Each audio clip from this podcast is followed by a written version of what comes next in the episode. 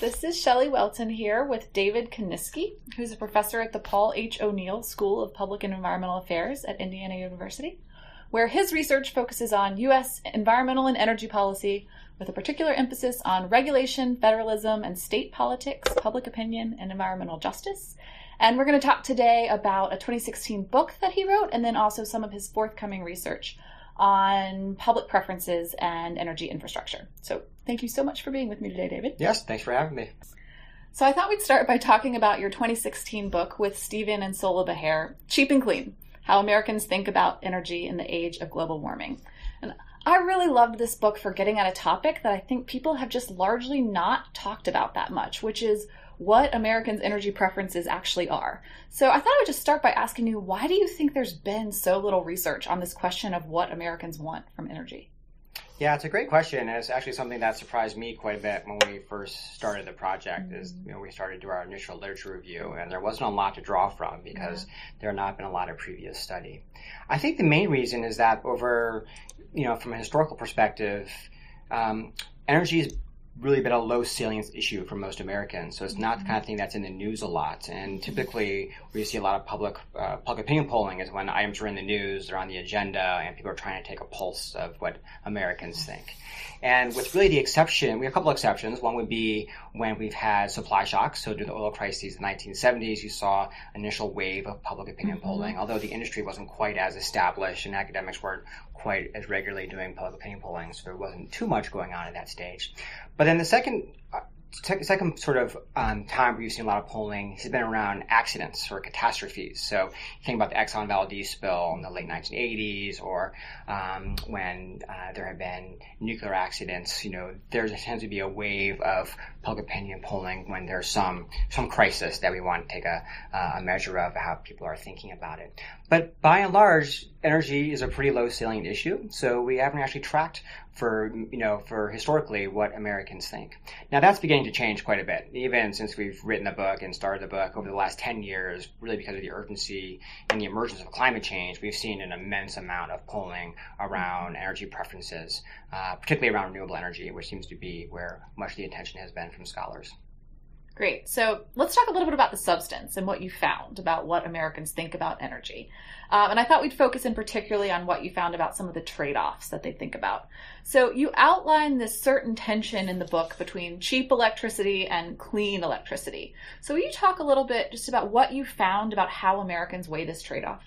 Yeah, so I think what we were hoping to do with the book was to determine if there was a sort of a common structure or framework around how people thought about energy, mm-hmm. right? So one might have instead thought that people just like wind or they like solar because they just there's something about those sources of energy that make them mm-hmm. that are appealing. Whereas maybe for some fossil fuels they're less appealing. Who knows, right? It wasn't quite clear if people had preferences that were energy source specific or if there were a set of attributes about those energy sources that really were the prime determinants of their mm-hmm. of their preferences. And what we found is that there is a structure and it works across energy sources and that the two factors that matter the most are perceptions of the environmental harms that people associate with energy, as well as their perceived cost.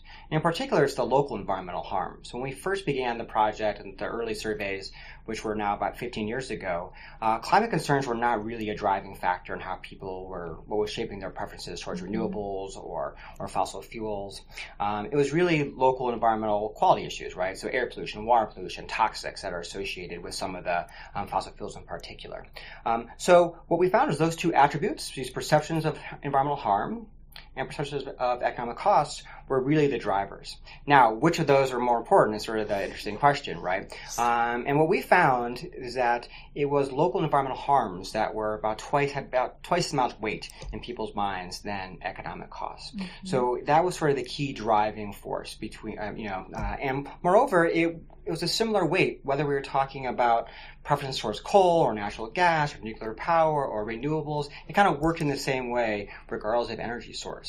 So people really put a lot of emphasis on their perceptions, at least, of local environmental harms. Also cost, but a little bit less so in relationship.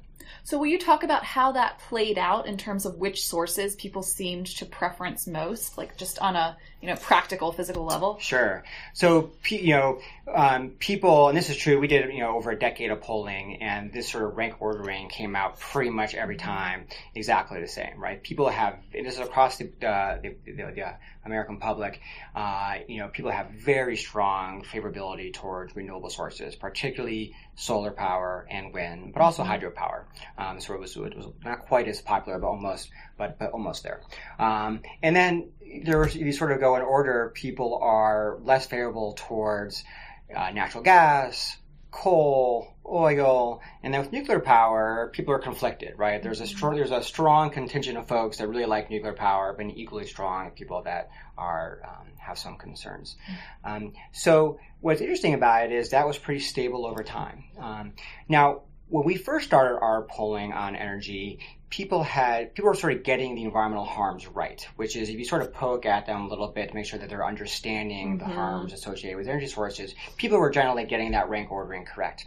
When it came to costs, people were not quite as, at least in the early days, um, not, were not quite as right. Um, in particular, we were finding that people really thought ener- uh, renewable energy, solar and wind, were inexpensive, particularly the least expensive of all the energy mm. sources. Something about it just being free, right? The yeah. sun shines, the wind blows. Um, whereas obviously, you know, back in the year 2000, 2002, when we first started polling, those sources were still comparatively yeah. much more expensive. That has, of course, changed, right? Those, in many places, those sources are, you know, um, uh, competitive, if not less expensive than other sources. So people are sort of getting the perceptions of costs um, a little bit incorrect initially, but those, but as a factor, it still sort of had yeah. similar weights over time. Mm-hmm. Great. So, I think your your findings about people privileging considerations of local harms have interesting implications for climate change. Um, and you describe in the book that our Americans are of two minds about climate change. And I think you're trying to say something different than just like some believe and some don't believe. So, what do you mean by of two minds? And how do you see Americans' preferences manifesting in climate policy in the United States. Yeah, what's always sort of struck me as interesting about Americans' attitudes about climate change is that when you pick up any public opinion poll, right, you get something that looks pretty similar, right, regardless of the source. You know, it's somewhere like 75, 80% say that climate change is occurring, slightly lower percentage saying that it's it's man-made, right? Mm-hmm. And so there seems to be a consensus that this is a problem that we kind of understand the basic dimensions. Of course, there's political polarization and there's differences across some demographics, but setting those aside for a moment, right? But it seems like this is something that people might find to be important, mm-hmm. right? And there's sort of shared concern about it. But the two minds component is the fact that climate change for most people is still pretty low salience, mm-hmm. right? So people express an opinion on a public opinion poll. We can measure it, we can analyze it, we can figure out, you know, who's, um, you know, for whom this is a really important kind of uh, um, belief. But by and large, this is not the kind of problem that people are doing things like voting on mm-hmm. or changing their individual behavior about, right? Mm-hmm. Or pressuring local government officials to, you know, change development patterns. So I'm curious what this research suggests, in your opinion, about how we make climate progress in the United States. And I thought I might push you to talk in particular about the possibilities for regulatory approaches versus carbon pricing, um, something like cap and trade or a carbon tax, and then also maybe if you have any thoughts about the Green New Deal in comparison to those. Right, great question. So at the sort of the, the, last part of the book, we really wanted to make an effort to be able to say something about policy and what sort of the implications were for how mm-hmm. Americans think about energy issues, think about climate, for what might be an effective or viable approach. And it sort of comes back to the fact that Americans really place a lot of weight on these local and environmental harms. Mm-hmm. And moreover, the American public generally speaking, has a lot of faith in institutions like the EPA, who have historically been utilizing regulations to reduce those environmental harms, mm-hmm. right? And mm-hmm. that's essentially the structure of our pollution control laws mm-hmm. is the federal government, you know, setting setting rules for industry and for and for others as to how to reduce emissions. Um, so if you sort of take these two factors, the fact that people have a you know, believe and have confidence that regulations can be effective, they're worried about local and environmental harms.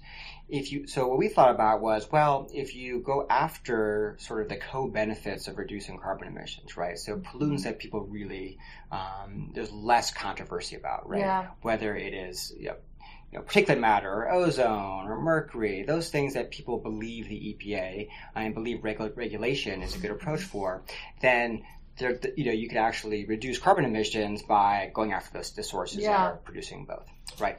So, you know, back to your question, you know, what we, what we did in the research, and I think other public opinion polls also show, is that when you ask people about which approaches they prefer for dealing with climate change, regulatory approaches usually come out on top. Hmm. People are pretty comfortable with having some certainty they're associated with caps on emissions, limits on emissions directly. And they're a little bit less certain about approaches that rely on markets, whether it be cap and trade or carbon taxes. Mm-hmm. You know, people seem to have a little bit of res- reticence about allowing the markets or industry to sort of, you know, pick and choose or Mhm. um, to have some flexibility about how to reduce their emissions. And I think it comes down to, you know, um, this idea that regulation is something people have a, a sort of a higher comfort level with. There's more Mhm. certainty attached to it. So on the Green New Deal, just sort of the last part of your question, right? I think it's kind of an open question because the Green New Deal to this point has been a little bit um, quiet as to what the approaches Yeah. might be, and one might imagine, you know, trying to um, meet the re- the emissions aspirations of the Green New Deal through a variety of of policy mechanisms. It could be regulation, it could be markets, it could be some combination. And the um, the authors haven't really yet sort of put forward a specific plan as to how to how to get there.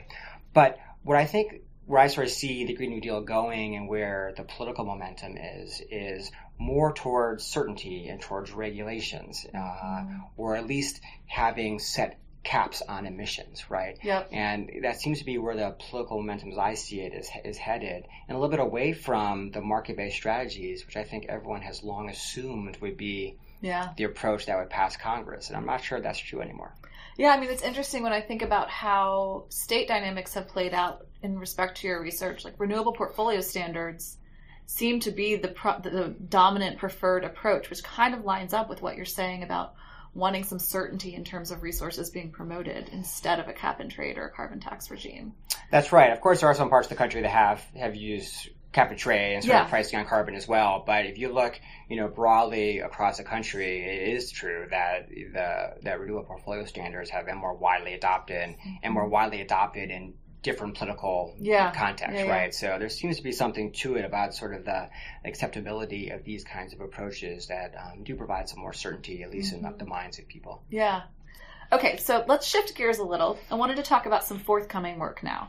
So I hear you're doing a project on Americans' attitudes towards a range of different energy infrastructure. So I thought I'd get you to start by just briefly describing the research question and how you've designed the study. Yeah, so this is we're really excited about this. So this is work um, that is uh, in collaboration again with Steve and as well as my colleague here at Indiana, Sonia Carley, where we we wanted to get a sense of how people's attitudes are shaped around energy infrastructure in particular.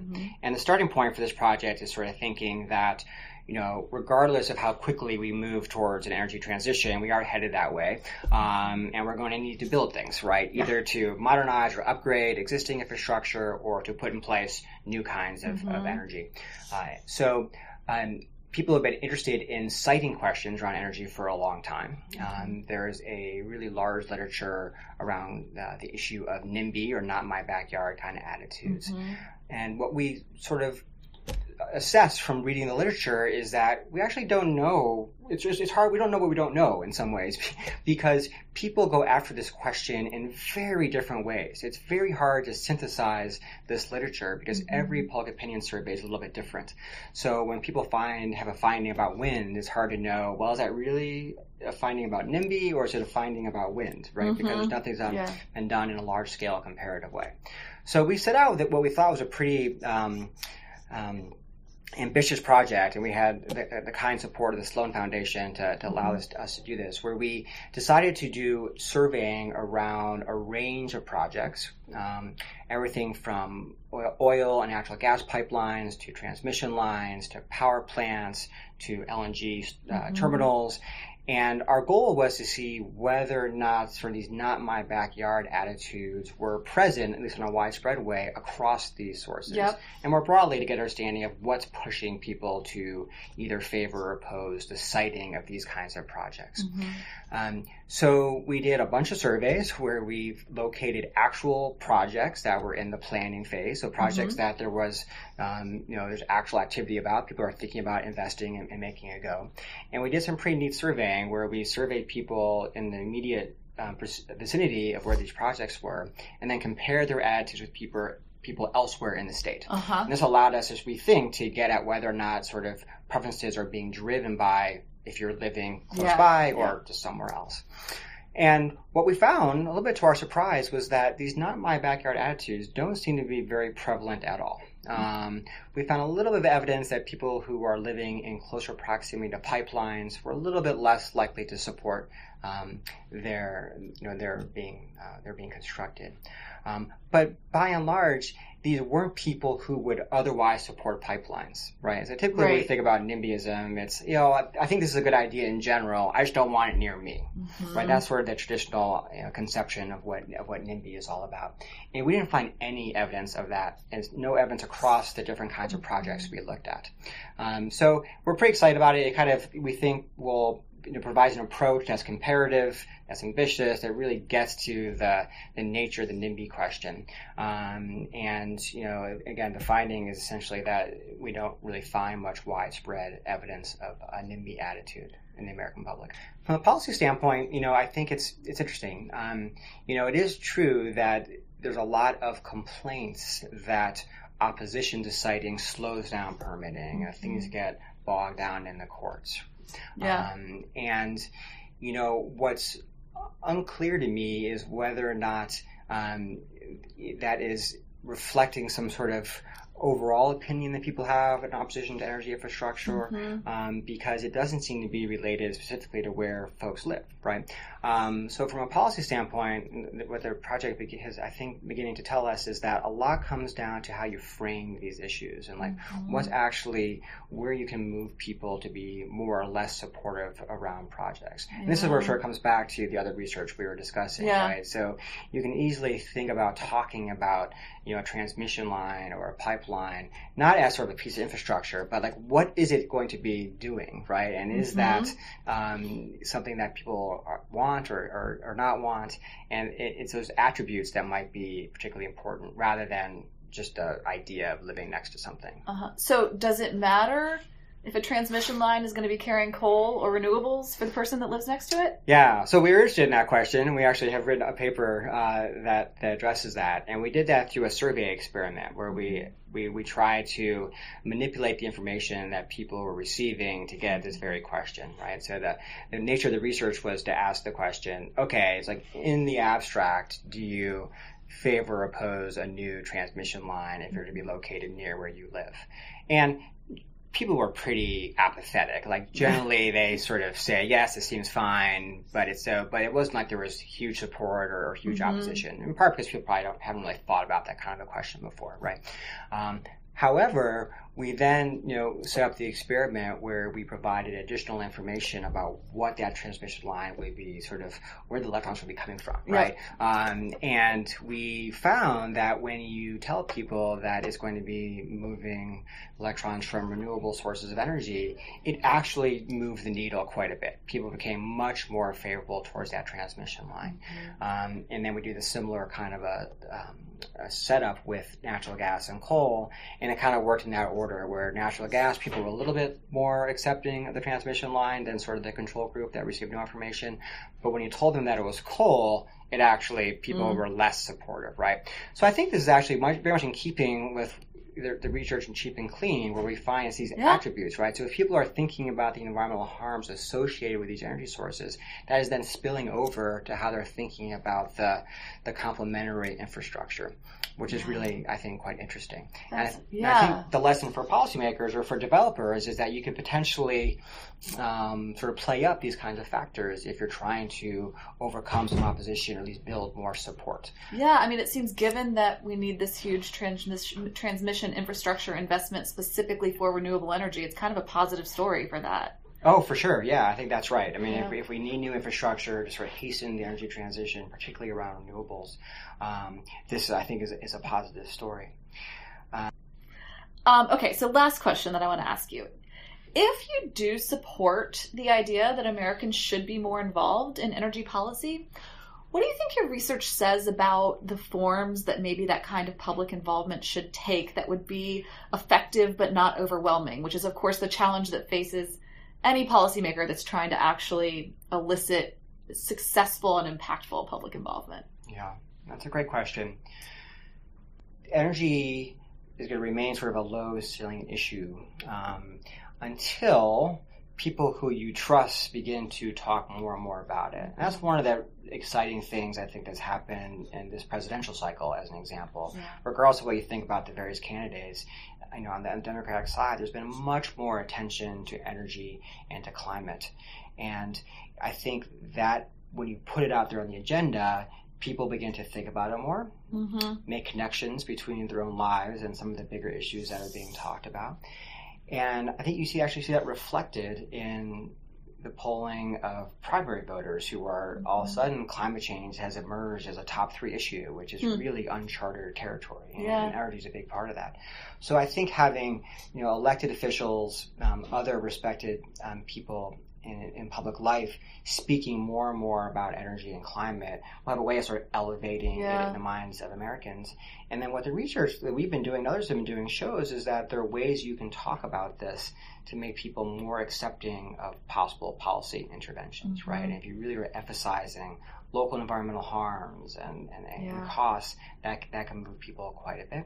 And I think increasingly, even since we wrote the Cheap and Clean book, you know, climate change is really, um, it's sort of become a little bit more salient for folks, much, Yeah. much, much more salient for folks. Great. Well, thank you so much for joining me. It was a great conversation. I really appreciate it. Yeah, absolutely. Thanks for having me.